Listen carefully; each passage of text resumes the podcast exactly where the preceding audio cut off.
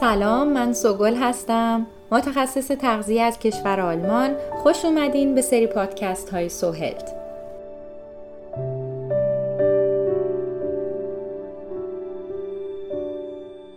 در اپیزود قبل توضیح دادم که هر راهی که منجر به کاهش وزن میشه لزوما راه سالمی نیست. و باید همیشه عواقب تصمیمی که برای بدنمون می‌گیریم رو در نظر داشته باشیم. در این اپیزود کمی جلوتر میرم در مورد بشقاب غذایی سالم، کاهش وزن سالم و عادتهای سالم غذایی صحبت می‌کنم.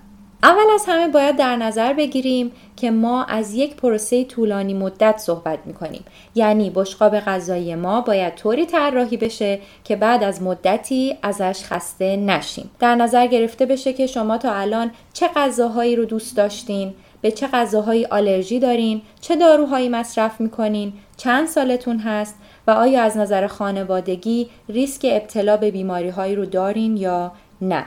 پس به هیچ عنوان ظرف غذایی شما شبیه کس دیگه ای نیست. حتی ممکنه تمام غذایی که میل می‌کنین شبیه هم باشه اما اندازه های اون فرق بکنه. مهم اینه که شما بدونین رژیم غذایی که فردی اون رو دنبال می‌کنه لزوما بر روی بدن شما جواب نمیده. زمانی که فردی برای شما توصیه های تغذیه‌ای داره باید اول از همه شاخص توده بدنی یا همون BMI Body Mass Index بدن شما رو محاسبه کنه و با توجه به اون به شما برنامه غذایی بده و با در نظر گرفتن این شاخص میشه گفت شما چند کیلو در ماه اجازه کاهش وزن دارین. به طور میانگین به صورت کلی گفته میشه که کاهش وزن اصولی و بدون عوارض برای فردی که دارای اضافه وزن خیلی بالا نیست یعنی بی ام آی بین 25 تا 35 داره در هفته تا 500 گرم هست. بیشتر از اون می‌تونه با عوارض همراه باشه و احتمال بازگشت سریع وزن وجود داره. نکته دیگه این هست افرادی که تبلیغ می‌کنن و تضمینی به شما میگن که با رژیم های اونها می‌تونین در ماه بیشتر از 4 کیلوگرم وزن کم کنین بدون اینکه حتی کوچکترین اطلاعی از وضع سلامتی شما داشته باشن باید کمی اندیشید که آیا این کاهش وزن برای شما در نهایت آیا مفید واقع میشه یا نه.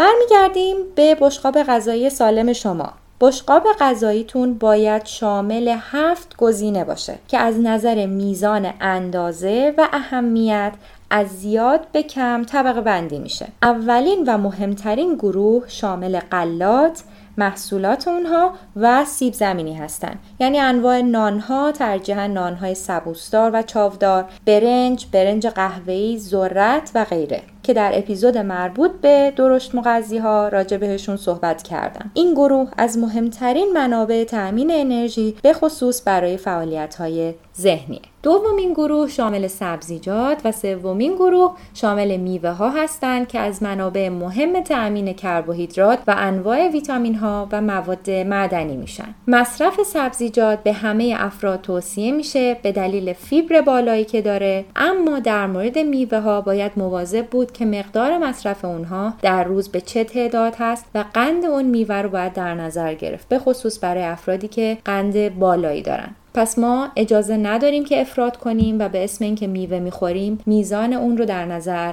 نگیریم. اما یه نکته اینجا من می‌خواستم اضافه کنم. یک بحثی که من همیشه در مشاوره هم باهاش مشکل دارم کسانی هستن که دچار افراط و تفرید میشن. من کسانی رو می‌شناسم که با میوه موز مشکل دارن. مدت ها بود که از یه طرف از رژیم موز خبر داشتم. افرادی که با مصرف بیشتر از چهار یا پنج موز در طول روز و بدون مصرف هیچ ماده غذایی دیگه سعی بر کاهش وزن سریع دارن و یه عده دیگه هستن که من رو می‌خوان متقاعد کنن که موز چاق می‌کنه و حاضر نیستن که در طول روز یه موز کامل مصرف کنن ولی در ازاش ممکنه بشینن و یک نصف هندوانه رو میل کنن چون فکر می‌کنن که همش آبه. هر میوه میزان قند خودش رو داره و خوردن هر میوه به اندازه درست فایده داره برای بدن. پس مهم اینه که تعادل رو رعایت کنیم و تعادل حرف اول رو در سلامت ما می‌زنه. گروه چهارم همه محصولات لبنی رو شامل میشن. مثل انواع شیرها، پنیر، ماست، کفیر و غیره. در اپیزود مربوط به گوارش از پروبیوتیک ها هم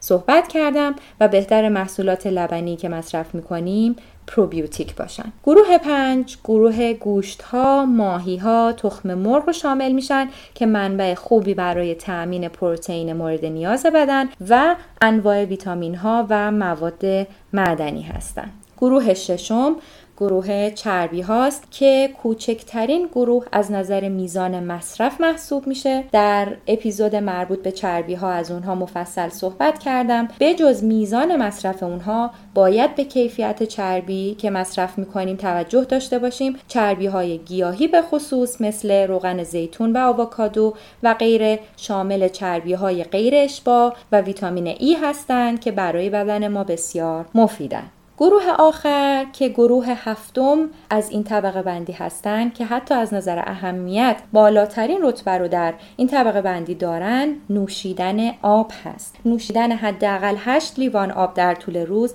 حتما به همه افراد توصیه میشه. نوشیدنی سالم اینجا منظور نوشیدنی های بدون شکر و بدون کافئین هست. خب این طبقه بندی تموم شد. چیزی که اهمیت این بشقاب رو بیشتر می‌کنه اینه که بدن شما چه مقدار از هر گروه مصرف کنه تا سالم باشه و بتونه کاهش وزن داشته باشه. اما حذف و هر کدوم از اونها می‌تونه عوارضی رو برای بدنتون به دنبال داشته باشه. از امروز زمانی که غذا می‌خورید به بشقابتون نگاه کنید. آیا همه گروه های غذایی رو مصرف می‌کنید؟ آیا به خاطر کاهش وزن گروهی رو حذف می‌کنید. بعد از حذف اون گروه غذایی آیا در طولانی مدت حس خوبی دارید؟ به این فکر کنید که اگر دلیل حذف اون ماده غذایی فقط کاهش وزن هست و شما بیمار نیستین دارویی مصرف نمی کنین و گرایش غذایی خاصی ندارین آیا نمی‌تونین اون رو با در نظر گرفتن میزان درست و کیفیت خوب دوباره به بشقابتون برگردونین. اون موقع من بهتون قول میدم در طولانی مدت جواب این همه مدت رژیم غذایی رو خواهید گرفت. چیزی که در شما باید تغییر کنه نوع کیفیت غذایی که مصرف می‌کنید هست. کیفیت تصمیم گیری ها و علایق شما هست. علاقه داشتن به زندگی سالمتر نوشیدن آب بیشتر مصرف شکر کمتر تحرک بیشتر در هر سنی به خصوص در سنین نوجوانی و جوانی و تغییر در اندیشیدن ما نیاز به دگرگونی داریم تا زمانی که کار زیاد استرس زیاد کمخوابی حس بد فکر بد در ما باشه تغییر کیفیت زندگی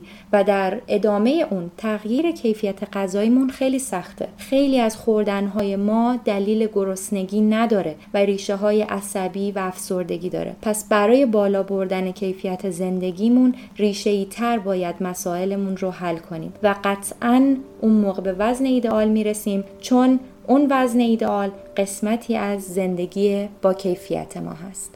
ممنونم از توجهشون.